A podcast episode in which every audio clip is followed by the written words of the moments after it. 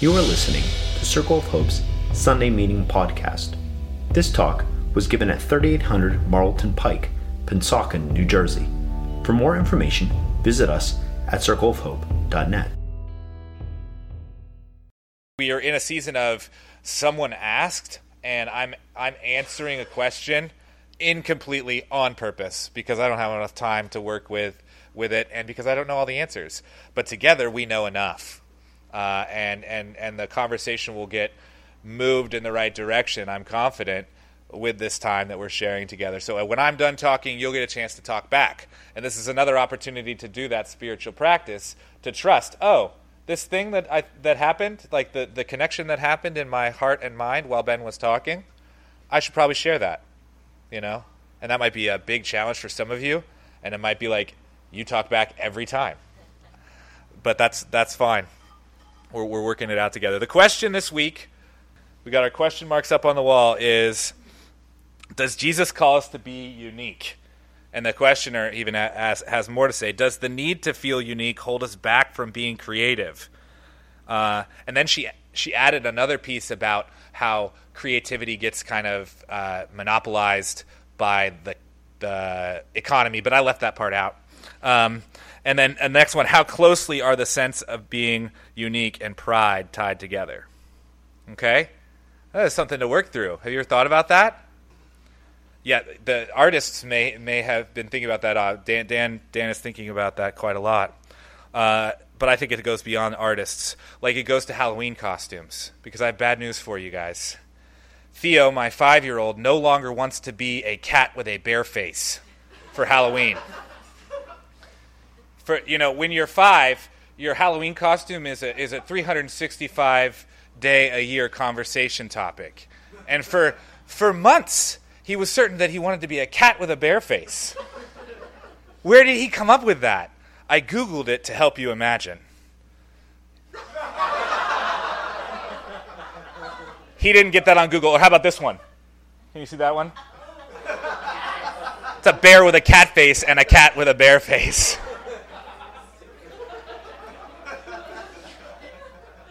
So, so I was really excited. I was really excited about making a cat with a bear face costume. Uh, you, oh, this is freaking you out? Okay. That black bear cat is going to eat, eat, suck your soul out. so, so I was really like, yes, he came up with this by himself. I don't know where he came up with it, but he, he was saying it for a long time. And now he just wants to be a black cat. That's like spookier. But so normal, you know, not even close to as unique as a cat with a bear face if I if I if I made a cat with a bear face costume, no one would even know that what it was. But but we would know. Uh, I don't know what I don't know what will happen. There's a long time until October 31st, and uh, I, I lament the the the normalization of his costume. But I'm but I'm also interested in my own process of why did I like the cat with the bear face so much? You know, like why did I want to be the dad that had the weird kid? You know, that made me really proud of him that he had this creative idea. You know, he when you ask Theo what he wants to be when he grows up right now, the answer is artist. Actually, it's a painter, to be precise. And uh, that sounds awesome to me. I, I, va- I, value that a lot, but I'm kind of unpacking uh, why that is. Uh, does that resonate with you? Am I getting am I getting at something like sometimes we we really want to do something kind of extraordinary. Um, we have that urge, or maybe that's not you, and you and you like would never want to do something extraordinary. If your kid was a cat with a bear face, you'd be, you'd be mortified. You know, like but why? We're getting we're getting at the thing behind the thing. That's what we're working on right now. And the question stirred that in me. You might not be as creative or desire to make things as much as I assume that the person who asked this question does but you probably have received this message in one way or another that you must be unique. You must be your true, authentic self all the time. And that's kind of a new idea uh, in our culture, but it's a very strong one in Western culture that you must uh, find your one true note that only you can sing. And it, that can feel kind of demanding, I think. Uh, I, I, I received the message as early as third grade on I Am Special Day at Fairview Elementary School uh, in Waynesboro, Pennsylvania, where the, the school counselor had organized this whole day about celebrating how special we all were. This is kind of like a 90s thing. Um, and uh, so we got this prompt I am special because, and you got to fill it in. And I had this kind of moment of clarity in my third grade mind as I was walking down the hallway, cinder block walls covered with drawings of kids. And I had I had wrote I am special because I am fast. And I was I was mortified to find that there were several other boys in my class who were also special because they were fast. And I knew what the word special meant. And it, it, was supposed to be like unique, like one, like one thing. I and here's this is what really got me, and I have the, I remember I remember this clearly.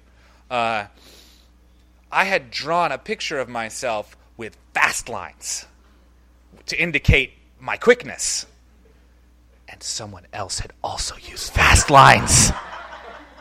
and that kid his drawing, the legs on his figure were bent so as to indicate an actual running stride, a capacity for drawing that I had not yet come to. And so I was just a stick figure essentially, like I'm running like this. and this kid's like that, you know? And he has fast lines. Obviously, I'm not very special. What do I do with this? Am I special? I was just a back to school night at uh, Oliver and Theo's, and the, the 2019 version of this is I am awesome because. I kind of like that a little bit better. Because special has this kind of, uh, um, yeah, unique, those words, they have this kind of uh, onlyness to them, you know? I, I, I, I'd, like to unpack that a little bit, but it, it has this sense of, of you have to be extraordinary, you, you have to be um, I couldn't be special if I was also fast. I have to be the only fast one or the fastest. And by the way, I wasn't fast at all. Um, uh, this the seed of discontent for third grade me, and, and maybe for the person who asked this question, and, and possibly for you, is I think it's comparison. Unique is an inherently comparative word and, and it pushes us towards judgment of ourselves and others. If I'm unique, I'm singular, unlike anyone else. And because our society values uniqueness over sameness and, and, and rewards those who are able to do something uniquely, uh, my self worth gets tied up in this question. It's not just a description of, you know, my relationship to the world. It's now a, a, matter of my value, and that's that's what's happening in judgment. So when I sit down and try to to make something that matters, I'm, I could I could jump right to the conclusion, and I could wonder if I'm going to be celebrated. Will will people see this as something that's worthwhile? Am I worthwhile? Uh, is is the special thing that's coming out of me? Is it going to elicit celebration? And should I make it at all if I don't think that it will? You know, how many artists have gotten shut down by by that thought. How many people that wanted to make anything have gotten shut down by that shot? That shot. LEL is trying to get in that back door for some reason. Uh, it's it's really easy to get tied up in knots. So so how can Jesus help us in this mess? I think this is a, a common problem whether whether you're an artist or not. Uh, you could feel like you're in a mess. Uh, and Jesus helps us out of messes. That's what he does. You know, yes, he died for our sins and rose from the dead. He broke the power of sin and death and whatever whatever sin there might be tied up in this problem. You know, he's taken care of that. He has. And I think that's a good starting point. Uh, I don't know. There could be some sinful measure of pride in your processes. I think that the, the questioner was was bringing that in. How are, how are they connected? But it says in James 5:16, "Confess your sins one to another and pray for one another that you may be healed." Just do it. Next. Um, you know, do that often, but but before Jesus died and rose from the dead, he lived. He lived a life that was holy and blameless, but fully human. Jesus was helping us out of this mess by entering into the mess with us. Hebrews 4:15 For we do not have a high priest who is unable to empathize with our weaknesses, but we have one who has been tempted in every way, just as we are, yet he did not sin. Jesus knows what these knots feel like, and I think that really matters. He he knows this desire even if it wasn't present in his culture, he knows this desire to belong and, and, and to feel valued and, and to be seen for who we are. He knows that. I think it's elemental to being a human being. I don't think that's a 21st century phenomenon. He felt it too, and he was disappointed too, I think. Because Jesus was a regular guy. He lived for like 30 years before he did anything noteworthy, except like get born and get lost one time. Um, remember in Luke 4 when he when he's like first coming on the scene, he goes to his hometown of Nazareth and he reads the scroll of Isaiah. Says, "I've come to uh, bring good news for the for the poor and freedom for the captives." And you know that that's kind of his. This is kind of his coming out party of this is who I am. And the people in Nazareth uh, are like, "Wait a second, you're Joseph's son. You're just a guy. I know you." And it get I mean that's kind of funny. You're just a guy, but it gets serious real fast. Like they take him out of town. Nazareth is up on a hill. They take him out of town and they get to the edge of the cliff and they want to throw him off the cliff. They're ready to kill Jesus because of what he's saying, who he says that he is. This happened, you know, the Bible always tells these stories in this so, such a dispassionate way. And then they took him up on the hill and they were going to throw him off the cliff, but Jesus just walked right through him. Would you like to have that power just like you know, when people are about to kill you, you know, you just, I don't I don't know what that was about. You know, maybe he maybe he slipped away. I don't know if this was a miracle, but you know, and then Jesus just walked on. Next, you know, that, that's that's how the Bible tells the story. So we have to like kind of imagine this. And I imagine I think what's only left when we're reading the Bible is is is our is our own experience. How would you feel to be about to be thrown off a cliff? That's an important piece of how you read the Bible. Because there's no the feelings aren't there. But Jesus, who came to identify with us in our full humanity, again, as it says in Hebrews 4:15, for we do not have a high priest who is unable to empathize with our weaknesses, but we have one who has been tempted in every way, just as we are, yet he did not sin. He's been through this. And we can see our that's an invitation to see ourselves in Jesus' story and for Jesus to inhabit our stories. That's what Jesus wants. That's the relationship that Jesus is making, and it's why we would read the Bible. Because we've all, for a minute, felt like we were just Joseph's kid. Just, just you know, just that guy or that gal. Jesus said in verse 24, No prophet is accepted in his hometown. Uh, and then he goes on to, to say, you know, that the blessings that God has for people, you know, they, they don't happen, you know, all the time to everyone. And he, he kind of gives him a zinger. He says, Remember when Elijah was, was healing people? There were, there were people who were leprous in Israel, but he went and healed Naaman, the Syrian. This is the story that he tells to answer their, their, their kind of scrutiny he's like, oh, okay, so you're going to be like, uh, you're going to just refuse to receive anything I have here. Okay, I'll go bless somebody else. And that's why that's why they go and kill him, because it's he he's exposing the the danger that they're in that they can't just rely upon who they are to receive the blessing of God.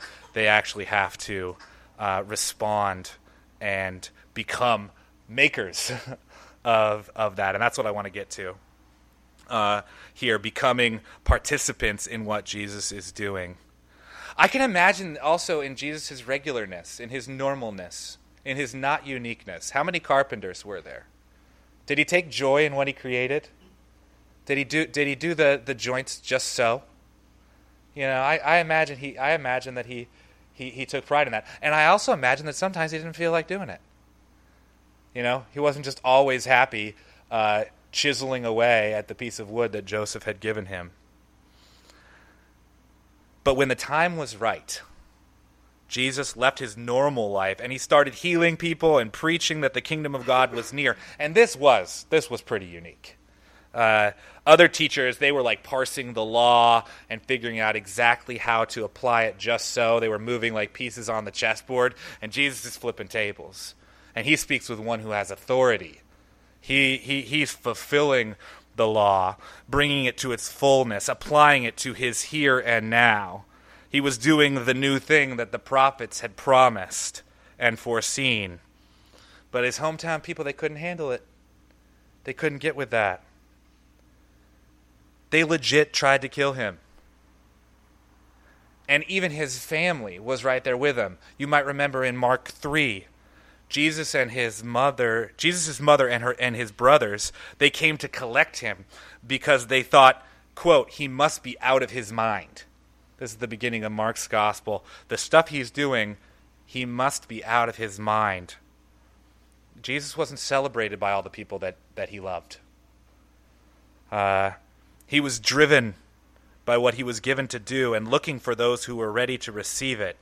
He was trying to make something new, and not everyone was ready to make it. He wasn't a very good celebrity. You know, he was famous among the, the down and out people, uh, a low level movie star, so to speak, a character actor, I don't know, and uh, got killed.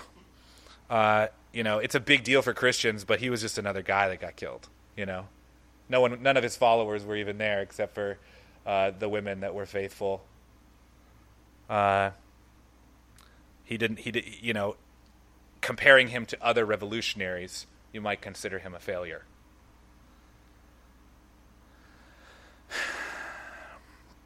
Hopefully, we'll be better received than Jesus. I don't want to be killed.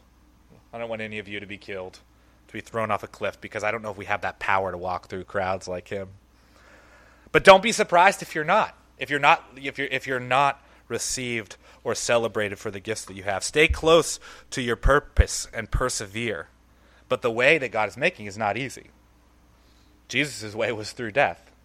Ours ours feels like death sometimes too.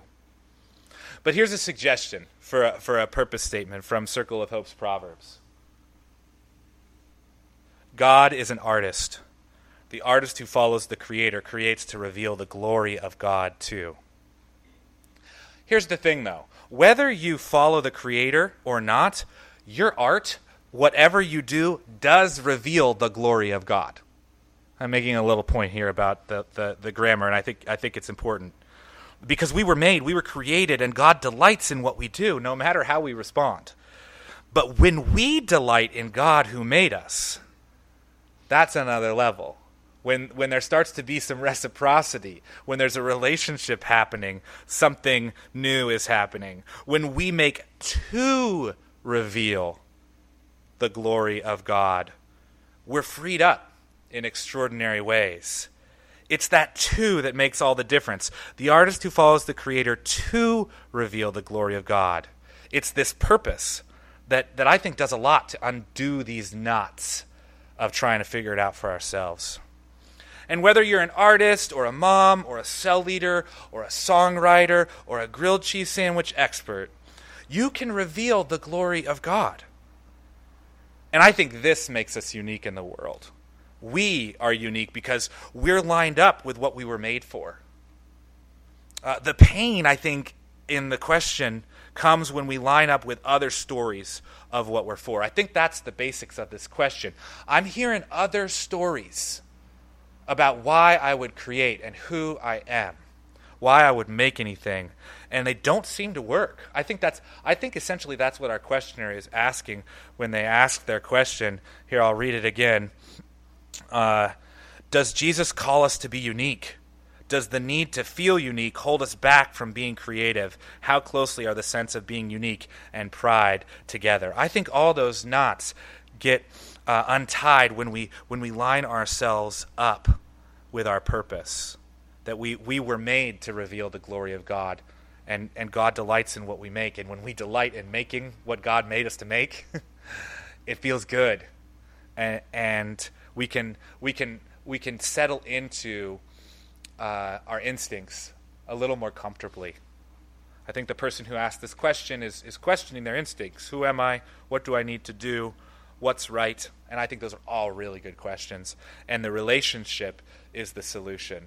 And the way we get into that relationship is going with our purpose and identifying with Jesus as he identifies with us.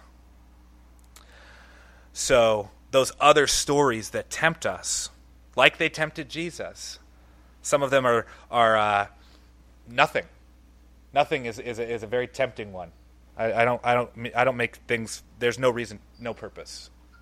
Uh, another one is you, you could, the, your purpose could be making money, expanding your own personal comfort. Uh, your, your purpose could be survival, just staying alive. Your purpose could be power, controlling what happens to you. We have a special purpose, though, a, a, purpose that's defined already for us.